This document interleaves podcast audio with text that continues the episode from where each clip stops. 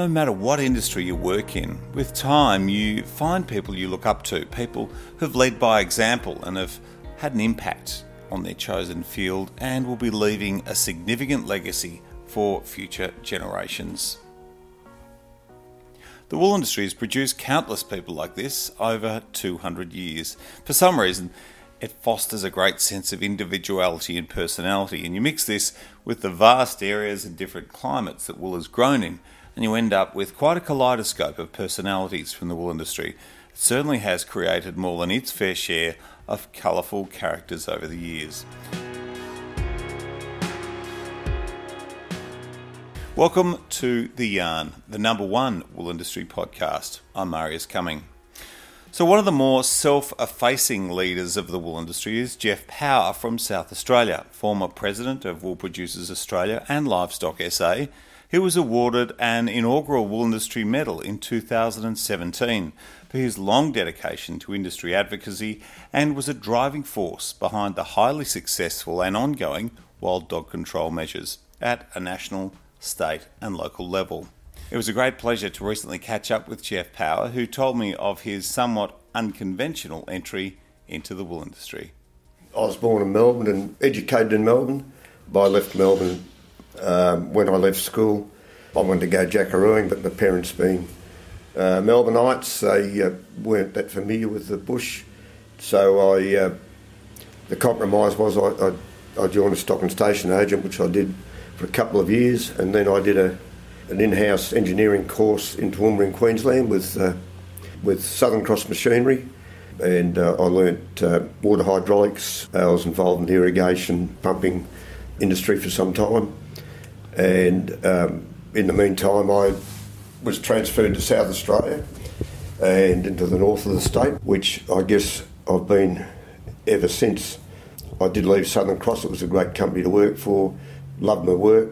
But our oldest daughter, uh, she contracted what they call Friedreich's ataxia, which is a, a form of muscular dystrophy, and we had to spend more time with her. So yeah, in the meantime, we'd started buying a bit of land, and then I got involved in the wool industry, in the shearing industry, and um, uh, you know the industry's been so good to us.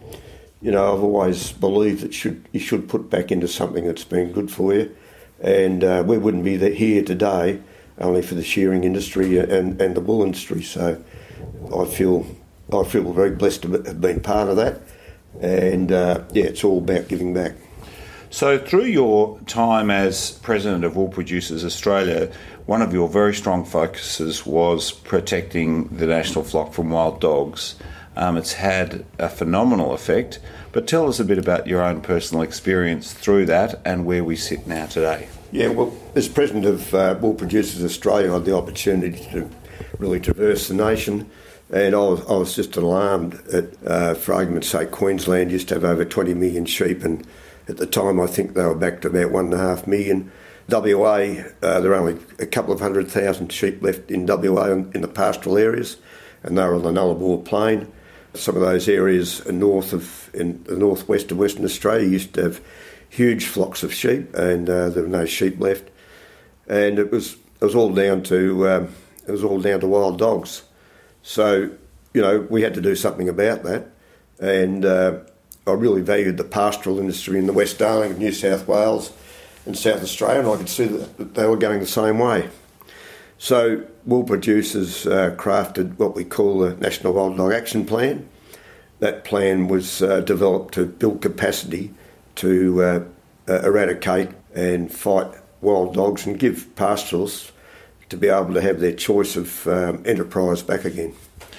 And part of that uh, obviously was trapping and baiting, but the fencing has been uh, one of the great untold stories of the industry, I suppose, in the last uh, decade or so. Uh, tell us a bit about the enormous effort that's gone into fencing. Yeah, look, um, it's interesting, isn't it? You know, if you, if you go back to when um, the first settlers were there, they had to fence themselves in. So we've gone back to we've gone back to where we were. Even I don't like going backwards in life, but in this case, we, we had to go back and we had to we had to do something. Otherwise, we were going to lose an industry. So in Queensland, uh, cluster fencing has been huge. you know, there, there are properties now that couldn't run sheep that are, are starting to run sheep again, and, and it's a lot of that country out in Western Queensland is really suited to sheep. It's not it's not suited to any other enterprise. So there's a great opportunity in Western Queensland for uh, Queenslanders now to get back into sheep. Uh, in South Australia, we had a, a dog fence that was uh, well over 100 years old. It had done a great job, but it was dilapidated. And um, yeah, through negotiation with both the federal and state governments, we were able to we were able to secure uh, 10 million from each government, and as industry, we put in 5 million. So we've got a project going there at the moment where we're rebuilding 1,600 kilometres of new fence across the transverse of South Australia. There'll be still 550 kilometres of old fence, but that is in reasonable order. And we're even seeing now that pastoralists are putting sheep into areas where they haven't been able to put sheep for years. So if we're getting, say, a thousand dogs a year in South Australia every year, we're only spinning our wheels. We're not getting on top of the problem. But what we've been able to see over the last two years, yeah, I agree, due to drought, but because of our aerial baiting and uh, ground baiting programs and our trapping programs, we've really made inroads into dogs. And yeah, sure, there's still dogs there, but we're getting the dogs back to a manageable situation. But we can't afford to be reactive again. We've got to stay proactive and keep those programs going so we virtually eliminate dogs inside the fence.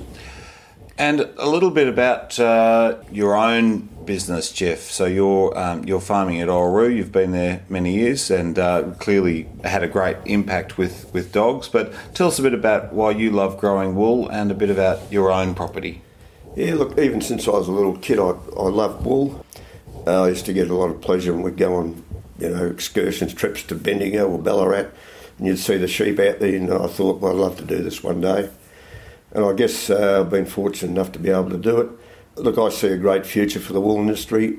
It's an industry that has had its ups and downs, but you know it, it's a great fibre, and with the world the way it's going today, it's a renewable fibre. It's biodegradable, and you know it's it's just just a fibre of the future in my view.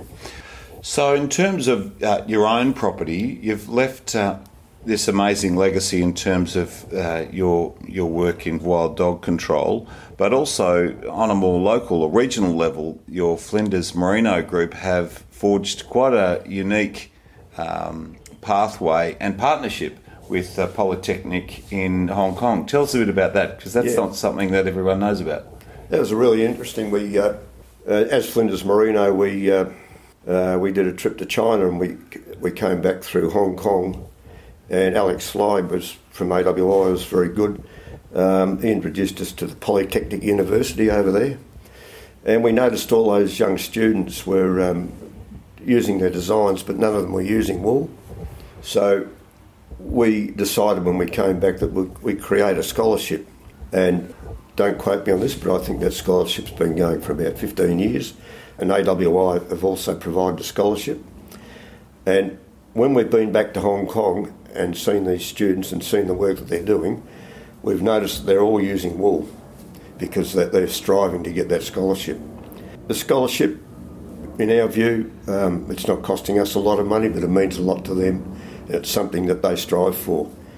The other thing we do, um, in conjunction with AWI, we bring out five, six students every year and um, we show them around the Flinders, and they're absolutely gobsmacked to, to, to see what we're doing and, and um, uh, the way we operate, you know, in such a beautiful environment. And uh, what an amazing difference from downtown Hong Kong to uh. It must, yeah. uh, as, as you say, well, it, it, it's a sort of a, it's a, it's very symptomatic of the wool industry, isn't it? Because you've got two completely different worlds that come together through the fibre. Yeah, exactly. And um, you know, just a, a, couple of points on that. We did a presentation uh, over there, and um, we had a map of our area, the Flinders area, over a map of Hong Kong. and uh, the, the student stuck its hand up and said, you know, uh, how many resorts have you got there? Um, how many people live there? And they couldn't believe that so few people actually lived in that area compared to what live in Hong Kong. So yeah, look, it's a complete change of life for those kids when they come out, but it's something I believe that they, as they go through life, they never forget. Yeah. Oh, what a what a wonderful thing to do and uh, to to continue with, and and your own wool growing enterprise, Geoff. How's that travelling? And uh, it's been uh, some pretty tough years through there, but I understand that things are looking a little better now. Yeah. Look, uh, you know, we we've just come out of four years of drought, and it's proper drought. Uh, it's probably accelerated by uh, kangaroo numbers. Um, the sad part about that is when the when the kangaroo numbers become unworkable. You see a lot of kangaroos dying and emus dying, which is not very nice. Whereas with sheep, you can actually do something with them. But yeah, look, uh, over the last 18 months, we've had some good rains, and the rains that we've had during November, I reckon, uh, you know, you couldn't expect our country to look better at this time of the year. So, yeah, the numbers are down in the uh, northeast and northwest pastoral areas, but um, yeah, I think everybody can see a future now, and uh, they're going to be building up numbers again. So, speaking about the future, um, how do you feel about it from your own wool growing perspective uh, and the industry in general? Oh, look, I'm, I'm really positive about the future. I think it's a great industry. You know, we've got some challenges. Labor's a big challenge, but it isn't a lot of industries. I still see the wool industry being there forever, really. It's got a great role to play around the world. As I said, it's a renewable fibre.